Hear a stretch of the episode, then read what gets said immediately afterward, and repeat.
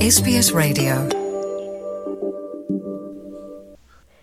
ACCC ਦੀ ਤਾਜ਼ਾ report ਵਿੱਚ ਪਾਇਆ ਗਿਆ ਹੈ ਕਿ ਆਸਟ੍ਰੇਲੀਅਨ ਚਾਈਲਡ ਕੇਅਰ ਦੁਨੀਆ ਵਿੱਚ ਸਭ ਤੋਂ ਮਹਿੰਗੇ ਹਨ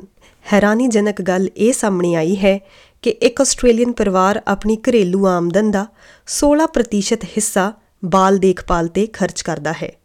ਜੋ ਕਿ ਦੂਜੇ OECD ਦੇਸ਼ਾਂ ਵਿੱਚ ਔਸਤ ਨਾਲੋਂ ਕਾਫੀ ਜ਼ਿਆਦਾ ਹੈ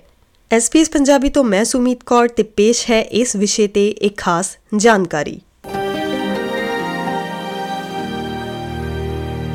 ਆਸਟ੍ਰੇਲੀਆ ਦੇ ਖਪਤਕਾਰ ਨਿਗਰਾਨ ACCC ਨੇ ਇੱਕ ਰਿਪੋਰਟ ਜਾਰੀ ਕੀਤੀ ਹੈ, ਜਿਸ ਵਿੱਚ ਪਰਿਵਾਰਾਂ ਤੇ ਬੱਚਿਆਂ ਦੀ ਦੇਖਭਾਲ ਦੀਆਂ ਫੀਸਾਂ ਦੇ ਭਾਰੀ ਬੋਝ ਦਾ ਖੁਲਾਸਾ ਕੀਤਾ ਗਿਆ ਹੈ। ਇਸ ਸਾਲ ਦੇ ਸ਼ੁਰੂ ਵਿੱਚ ਪ੍ਰਧਾਨ ਮੰਤਰੀ ਐਂਥਨੀ ਐਲਬਨੀਜ਼ੀ ਨੇ ਇੱਕ ਅਭਿਲਾਸ਼ੀ ਦ੍ਰਿਸ਼ਟੀਕੋਣ ਦੀ ਰੂਪਰੇਖਾ ਤਿਆਰ ਕੀਤੀ ਸੀ।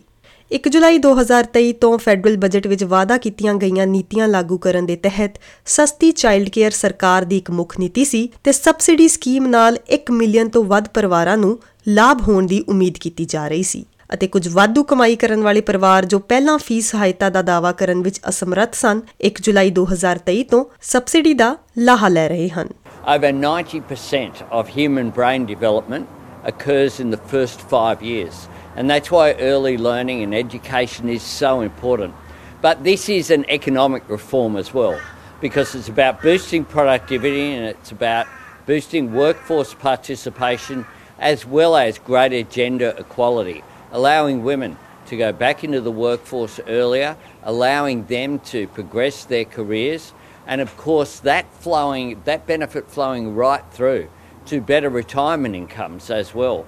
this policy will help families but it will help communities and help our national economy ਸਿੱਖਿਆ ਮੰਤਰੀ ਜੇਸਨ ਕਲੀਅਰ ਨੇ ਸਕਾਈ ਨਿਊਜ਼ ਨੂੰ ਦੱਸਿਆ ਹੈ ਕਿ ਉਹਨਾਂ ਅਨੁਸਾਰ ਇਸ ਸੁਧਾਰ ਦਾ ਲੋੜੀਂਦਾ ਪ੍ਰਭਾਵ ਪੈ ਰਿਹਾ ਹੈ The, the good news is the cheaper childcare laws that we passed through the parliament last year that have started in July of this year are now starting to have an effect. We've seen the cost of childcare on hour on average drop by 14% Uh, in July. That's a good thing, but there's a lot more work that needs to be done here. And this report zeroes in on what are the next stage, what's the next stage of reform that's needed.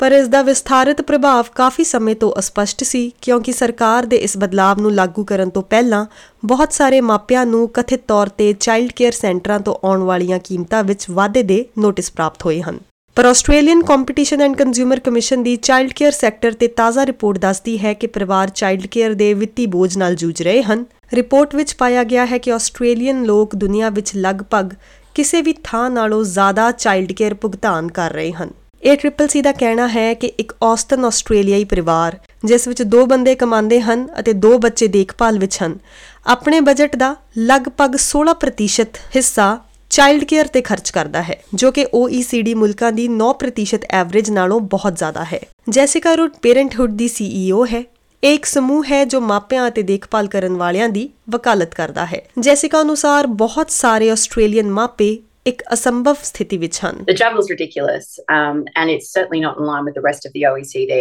You're begging, borrowing, and stealing care where, where you can get it. You're leaning on family, you're leaning on friends, and you just feel like something's going to have to give. And that's why a lot of women decide not to go back to work because they feel like they can't. Even though they know that their family budget depends on it, they feel like they just can't make it work.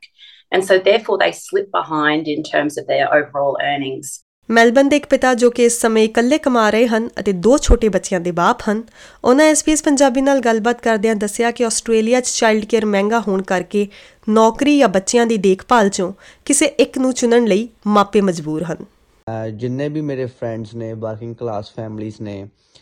ਜਦੋਂ ਕਦੇ group ਦੇ ਵਿੱਚ ਇਕੱਠੇ ਹੁੰਨੇ ਆ ਜਾਂ discussion ਚੱਲਦੀ ਆ, ਤਾਂ everybody saying the same thing ਕਿ ਸਾਨੂੰ ਜਿਹੜਾ ਫਾਈਨੈਂਸ਼ੀਅਲ ਬਰਡਨ ਆ ਉਹ ਬਹੁਤ ਜ਼ਿਆਦਾ ਫੀਲ ਹੋ ਰਿਹਾ। ਅਹ ਕਦੇ ਪਿਛਲੇ 15 16 ਸਾਲਾਂ ਦੇ ਵਿੱਚ ਸਾਨੂੰ ਨਹੀਂ ਹੋਇਆ ਸੀ। ਅਮ ਤੇ ਸਾਡਾ ਸਿਨਾਰੀਓ ਤੇ ਇਹ ਹੈ ਜੀ ਕਿ ਮੈਂ ਇਕੱਲਾ ਹੀ, ਅਮ ਕਮਾ ਰਿਹਾ ਇਸ ਇਸ ਵੇਲੇ। ਮੇਰੀ ਵਾਈਫ ਹੈ, ਉਹ ਬੱਚਿਆਂ ਦੀ ਲੁੱਕ ਆਫਟਰ ਕਰਦੀ ਆ ਬਾਕੀ ਦੇ ਦਿਨ। ਐਜ਼ ਯੂ ਕੈਨ ਸੀ ਮੈਂ ਤੁਹਾਨੂੰ ਹੁਣੇ ਡਿਸਕ੍ਰਾਈਬ ਕੀਤਾ ਕਿ ਜਿਹੜਾ ਚਾਈਲਡ ਕੇਅਰ ਹੈ ਉਹ ਬਹੁਤ ਮਹਿੰਗਾ ਤੇ ਜੇ ਅਸੀਂ 2 ਦਿਨਾਂ ਤੋਂ ਜ਼ਿਆਦਾ ਪਾਉਣ ਦੀ ਕੋਸ਼ਿਸ਼ ਕਰਦੇ ਆ ਤਾਂ ਮੋਰ ਦੈਨ ਮੇਰੀ ਹਾਫ ਪੇ ਆ ਜਿਹੜੀ ਵੀਕਲੀ ਉਹ ਸਿਰਫ ਚਾਈਲਡ ਕੇਅਰ ਨੂੰ ਜਾਊਗੀ। ਮੈਲਬਨ ਨਿਵਾਸੀ ਸ਼੍ਰੀ ਭੰਗਲ ਨੇ ਸਰਕਾਰ ਤੋਂ ਇਸ ਸੰਬੰਧੀ ਜਾਂਚ ਦੀ ਉਮੀਦ ਰੱਖਦੇ ਹੋਏ ਅੱਗੇ ਕਿਹਾ ਕਿ ਪਲੀਜ਼ ਕੋਈ ਨਾ ਕੋਈ ਸਟ੍ਰੈਟਜੀ ਤੁਸੀਂ ਪੁੱਟ ਕਰੋ ਕਿ ਜਦੋਂ ਵੀ ਤੁਸੀਂ ਕੋਈ ਆਪਣਾ ਉਦਮ ਕਰਦੇ ਹੋ ਲੋਕਾਂ ਦੀ ਹੈਲਪ ਕਰਨ ਦੇ ਲਈ, ਜਿਹੜੀਆਂ ਇਹ ਸੰਸਥਾਵਾਂ ਨੇ, ਚਾਹੇ ਉਹ ਇੰਸ਼ੋਰੈਂਸ ਕੰਪਨੀਆਂ ਨੇ, ਚਾਹੇ ਉਹ ਚਾਈਲਡ ਕੇਅਰ ਸੈਂਟਰਸ ਨੇ, ਚਾਹੇ ਉਹ ਡਾਕਟਰਸ ਨੇ ਹੂਐਵਰ ਇਟ ਇਜ਼ ਉਹਨਾਂ ਦੇ ਹੱਥ ਪਹਿਲਾਂ ਖੜੇ ਹੁੰਦੇ ਨੇ ਕਿ ਸਾਨੂੰ ਤੁਸੀਂ ਪੈਸੇ ਦਿਓ ਫੈਮਲੀਜ਼ ਨੂੰ ਬਾਅਦ ਦੇ ਵਿੱਚ ਦੇਖਾਂਗੇ। ਤੇ ਪਲੀਜ਼ ਕੋਈ ਨਾ ਕੋਈ ਜਿਹੜੀ ਲੀਸ਼ ਆ, ਉਹ ਇੰਸ਼ੋਰੈਂਸ ਕੰਪਨੀਆਂ ਹੋ ਗਈਆਂ ਚਾਈਲਡ ਕੇਅਰ ਸੈਂਟਰਸ ਹੋ ਗਏ, ਇਹਨਾਂ ਤੇ ਲਾਈ ਜਾਵੇ। ਤਾਂ ਕਿ ਜੋ ਤੁਸੀਂ ਆਪਣੇ ਵੱਲੋਂ ਇਨ ਯੋਰ ਹਾਰਟ ਜਿਹੜੀ ਗਵਰਨਮੈਂਟ ਟਰਾਈ ਕਰ ਰਹੀ ਹੈ ਉਪਰਾਲਾ ਲੋਕਾਂ ਦੀ ਹੈਲਪ ਕਰਨ ਦਾ, ਉਹ ਜਿਹੜਾ ਬੈਨੀਫਿਟ ਆ ਉਹ ਸਹੀ ਲੋਕਾਂ ਨੂੰ ਪਹੁੰਚੇ, ਨਾ ਕਿ ਆਰਗੇਨਾਈਜੇਸ਼ਨਸ ਨੂੰ। ਇੱਕ ਬਿਆਨ ਵਿੱਚ ACCC ਦੀ ਚੇਅਰ ਜੀਨਾ ਕੌਸ ਗੌਟਲਿਬ ਨੇ ਕਿਹਾ ਹੈ ਕਿ ਮੌਜੂਦਾ ਨੀਤੀਗਤ ਸੈਟਿੰਗਾਂ ਸਾਰੇ ਆਸਟ੍ਰੇਲੀਅਨਾਂ ਲਈ ਕਿਫਾਇਤੀ ਅਤੇ ਪਹੁੰਚਯੋਗਤਾ ਪ੍ਰਦਾਨ ਨਹੀਂ ਕਰ ਰਹੀਆਂ ਹਨ। Australian competition and consumer commission ਵੱਲੋਂ ਜਾਂਚ ਦੇ ਹਿੱਸੇ ਵਜੋਂ ਚਾਈਲਡ ਕੇਅਰ ਫੀਸਾਂ ਦੀ ਨਿਗਰਾਨੀ ਕੀਤੀ ਜਾ ਰਹੀ ਹੈ ਇਸ ਰਿਪੋਰਟ ਨੂੰ ਮਾਪਿਆਂ ਨਾਲ ਜਨਤਕ ਤੌਰ ਤੇ ਸਾਂਝੀ ਕਰਨ ਲਈ ਹੋਰ ਜਾਣਕਾਰੀ ਦੀ ਵੀ ਮੰਗ ਕੀਤੀ ਗਈ ਹੈ ਇਸ ਗੱਲ ਤੇ ਧਿਆਨ ਕੇਂਦਰਿਤ ਕੀਤਾ ਜਾ ਰਿਹਾ ਹੈ ਕਿ ਕਿਹੜੇ ਸੈਂਟਰ ਮਾਪਿਆਂ ਅਤੇ ਚਾਈਲਡ ਕੇਅਰ ਸਟਾਫ ਦੇ ਖਰਚੇ ਤੇ ਵੱਡਾ ਮੁਨਾਫਾ ਕਮਾ ਰਹੇ ਹਨ You know, the, the idea of naming and shaming providers that are just charging, you know, over the top fees makes a lot of sense to me. I, I made the point when our cheaper childcare laws came in a couple of months ago that if people were taking advantage of this just to, to jack up fees out of, out of proportion with what's happening in the economy, then there should be pressure placed on them. And here's a recommendation that does that. ACCC ਨੇ 31 ਦਸੰਬਰ ਤੱਕ ਆਪਣੀ ਤੀਜੀ ਅਤੇ ਅੰਤਿਮ report ਪੇਸ਼ ਕਰਨ ਦਾ ਫੈਸਲਾ ਕੀਤਾ ਹੈ ACCC ਦੀ ਵੈਬਸਾਈਟ ਰਾਹੀਂ 29 ਅਕਤੂਬਰ ਤੱਕ ਸਬਮਿਸ਼ਨ ਕੀਤੇ ਜਾ ਸਕਦੇ ਹਨ ਫੇਸਬੁੱਕ ਉਤੇ SBS ਪੰਜਾਬੀ ਨੂੰ ਲਾਈਕ ਕਰੋ ਸਾਂਝਾ ਕਰੋ ਅਤੇ ਆਪਣੇ ਵਿਚਾਰ ਵੀ ਪ੍ਰਗਟਾਓ।